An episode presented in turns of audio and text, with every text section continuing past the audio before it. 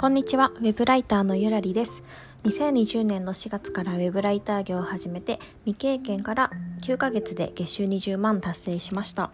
このチャンネルでは、ウェブライター初心者の方や HSP の方に向けて役立つ情報を発信していきます。今回は2021年の目標とウェブライターのあり方についてというテーマでお話ししたいと思います。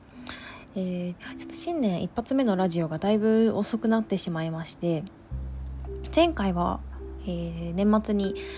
振り返りということで、まあ、ちょっとゆるく語らせていただいたんですけれどもちょっと年末年始休暇でラジオの更新をサボっていたらこんなに時間が空いてしまってちょっともう時間を空けると本当に更新しなくなってしまうので本当に習慣化しないともうすぐになんか人って怠けるんだなっていうのを思ってちょっと反省しています。もっと早めに本当はあの撮りたかったんですけど、まあ、実を言うとちょっと一回2021年の目標ということで年始に撮ったんですがちょっと途中でなんかアラームが鳴ってしまったりとかあんまりうまく撮れなかったので今日、えー、撮り直しているという感じです。で早速本題に入りますが、えー、2021年の目標ですね。まあこれは私の個人的な目標なので、まあふーんっていう感じで聞いていただければと思うんですけれども、まあ、今後ウェブライターがどうなっていくのかっていうところもですね、あの先輩のウェブライターとかに聞いてなるほどと思ったことがあったので、2021年ウェブライターとして稼ぎたい人はどう動いていくべきかということも含めてお話ししようかなと思っております。まあ、まず私の個人的な2021年の目標をちょっとここで宣言させていただきます。私はですね、目標は、あの、大まかにその大目標と小目標っていうのを2つ立てています。でなんで2つ立ててるかっていうと、まあ、大目標っていうのはその今年1年をどういうスタンスで過ごしていくかっていうまあなんかなんて言うんですかねうんまあ、なんか精神的なちょっと考え方みたいなものを設定していて小目標っていうのはその大きな目標を達成するために、まあ、具体的にどんなことをするのかっていうのを設定しています。で私の大目標としては稼働時間を減らして収入を増やしていくことですね。で小目標は副収入で月5万稼ぐことを目標に設定しましたでなんでこれを設定したかというとえーとまあ、2020年はとりあえず月収20万稼ぐことが目標だったんですね。で去年の12月に、まあ、月収20万はとりあえず達成できましたので、まあ、その生活をずっと続けていくのではなくってまあ、なるべくやっぱり仕事を効率化して稼ぐ仕組みっていうのをもっと作っていきたいなと思っています。まあそう思ったきっかけとしては、えっと、私多分今年入籍しますので、まあ、まあ近いうちに子供ができるかどうかはちょっと分かりませんがやっぱりフリーランスって子供ができた時にあの育休産休とか取れないので有給もないですし、まあ、そういった休みたい時にお金が入ってこないのがフリーランスなのでちょっと資産作りといいますかまあ、ブログとか電子書籍、まあ、ラジオもですけどちょっと頑張って寝ている間にもお金を生んでくれる仕組みを作る方があのちょっと優先した方がいいかなと考えた次第です。で、そのために何をするかっていうと、副収入を作ることですね。現在やっているウェブライターが、まあ一応本業なので、それでま安定した収入を作りつつ、まあブログ、ラジオ、電子書籍とか、まあ、YouTube も始めるかもしれませんけどそういうものをあのコツコツ資産を作っていこうかなと思っています。で、まあ、ウェブライターの本業のところなんですけれど、まあ、いくら稼ぐかっていうのを一応決めています。去年は、えっと、1年以内に月収20万を稼ぐっていうのを目標にしていて、まあ、それが達成できたので、2021年はライター月収30万を目指そうかなと思っています。で、まあ1年間で月収20万達成できたので、2021年頑張ればもっといけるかもしれないんですけれども、私は、あの、まあ、さっき言った通り、結構資産作りに今年は注力しようと思っているので、まあ、ライター月収はそんなにあの大きく稼ごうとは考えていません。すいません。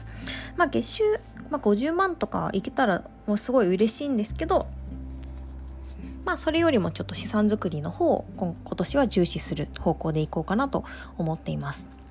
でライター月収30万いくために何をするかっていうところなんですけれどもま、やっぱり今年ですねあのウェブライターに参入してくる人が結構増えてると私の周りの先輩方が言っていましたのでなるべくそのライバルを減らすような仕事の仕方をしていきたいなと思っています。で具体的にどんな風にしていくかっていうと、えっ、と、主に2つありまして、1つ目は専門性を高めていくことですね。今まではあの英語の習得の仕方とか、まあ、旅行就活恋愛とか結構なんか万人が書けるジャンルを書いてきました2020年は。なんですけれどやっぱりその書ける人が多いジャンルを選んでしまうとどうしても競争率が高くなってしまいます。だからそもそも書ける人が少ないジャンルを選んであのその知識をつけていこうかなと思っています。でどんなジャンルかっていうと私は会社員だった時にシステムインテグレーターに勤めていましたので、まあ、ちょっとその分野の勉強をあの深くしていってライバルを減らすようなジャンルを深めていこうと考えています。で、えー、もう一つ目はですね案件の探し方を変えていくっていうことですね。でどういうふうに変えていくかっていうと、まあ、クラウドソーシングはちょっとやっぱり参入してくる人がすごく多いので案件の探し方をまず変えようと思っています。去年はライターのオンラインコミュニティに参加してコミュニティの方からお仕事いただいたとかっていうのもあったので、まあ、そういう横のつながりからお仕事をもらったりとかインフルエンサーに直接営業してみるっていうのもやっていこうかなと思っています。でその案件の探し方を変えるの別の点で見てみますとあの今まではブログ記事を結構書いていたんですけれどやっぱりその記事書くだけだとちょっと幅が狭すぎるなと思いましただから構成とか編集のお仕事とか電子書籍の編集の仕事とかちょっとあのマイナーな部門っていうんですかねあんまりやってる人がいないところのウェブライターの仕事も今年は攻めていきたいなと考えています。で副収入については、まあ、月5万稼ぐどうやって稼ぐんだっていうところなんですけど注力したいのは電子書籍とブログですね一応 YouTube も目標には入れてるんですけどちょっとなんか私あんまり詰め込みすぎると多分全部達成できないかなと思っているので、まあ、優先するのはブログと YouTube あ間違えた。ブログと,、えーと、電子書籍ですね。すいません。完全に間違えました。をあのやっていってまあ、1年間でとりあえず副収入5万稼ぐっていうのをやりたいなと思います。でですね、まあ私だけではなくて、ウェブライターの皆さん全般に関わることなんですけれども、まあさっきもちょっと述べたように、今後ウェブライターをやる人って結構増えてくる傾向にあるらしいんですね。まあこれはあの、私が尊敬しているウェブライターの佐藤誠一さんとか、あとは、誰が言ってたかなちょっと忘れちゃいましたけど、結構あの先輩方がですね、そのやっぱりテレワークとかが進んでお仕事がなくなってしまう人が増えていますのでウェブライター業界は結構あの参入してくる人が多くてライバルが増えると言われています。なのであのやっぱり私が先ほど言ったような専門性を高めるとかちょっと別の仕事みんながやらないような仕事を試してみるっていうことが必要なのかなと思っています。やっぱりウェブライターっていうと皆さんブログの記事を書くとかあの法人が運営してるメディアに記事をあの書いて何て言うんですか入稿するみたいなイメージが多いと思うのでで初心者も絶対多分その分野が一番やりやすいんですよね。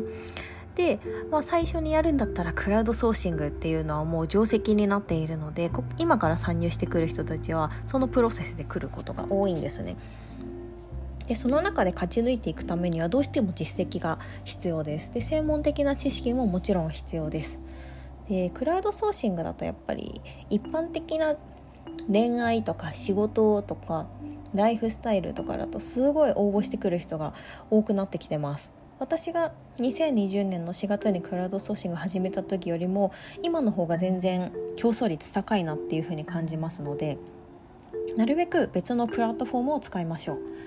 例えば私が今使っているものだと Wantedly っていうビジネス SNS があります。で Wantedly だと全然クラウドソーシングよりも案件の受注はしやすいですね。なんかあの例えば私が直接契約をした時の例をお話しするとそれは結構 CM とかでもやってるような大きなあの知名度の高いメディアさんだったんですけれどもなんか Wantedly はですね提案文とかあんまり送らなくってなんか気になるみたいなアイコンを送信する機能があるんですね。で企業の募集要項を見てそのアイコンをこっちが送ります。気になるみたいな感じで。もうほんとなんかボタンポチって1回押すだけです。でそうすると企業からあのメッセージが返ってきます、まあ、ここで返ってこない企業もいるんですけど、まあ、返ってくる企業がいくつかありますと。でそしたら、えーと、その私が直接起業した直接契約した会社さんの場合はとりあえず面談しませんか？みたいな。仕事の内容の説明も含めて一回話しましょうみたいなメッセージが来たのでああ分かりました。お願いします。でその時にあのポートフォリオとか出せる記事があれば送ってくださいって言われたので、まあ、私は今まで自分が書いた記事をサンプルとしていくつか送りました。でその数日後に面談をしました。で、まあ、どんなふなんだっけななんかどんなジャンルが得意かとかこのメディアに、まあ、気になるを送ってくれた意図はどういうものですか？とか、まあ、やる気の度合いとかを聞かれました。で私実際そのメディアにあのプライベートでちょっと関わってたことがあったのでまあこういう点に魅力を感じてあの応募してみましたみたいなこと言ったら「あじゃあぜひお願いします」って言われてもう即契約みたいな感じですね。だからクラウドソーシングみたいに提案文をバーって書いたりとか、あの、テストライティング100円とかっていう破格の値段の テストライティングをやったりとか、あとまあもちろんビジネスとかの勧誘もない変な業者もいないのですごくスムーズに進んでよかったです。で結構普通に直接契約ですから結構あのお金ももらえますしすごいこっちの方が全然いいなって思いましたのでもし使ったことがない人がいらっしゃったらあの登録してみるといいと思います。とても簡単にあの良質なクライアントさんに出会えるあの優秀なプラットフォームだなと思いました。はい。そうですね、まあ、今回はこんなところかな。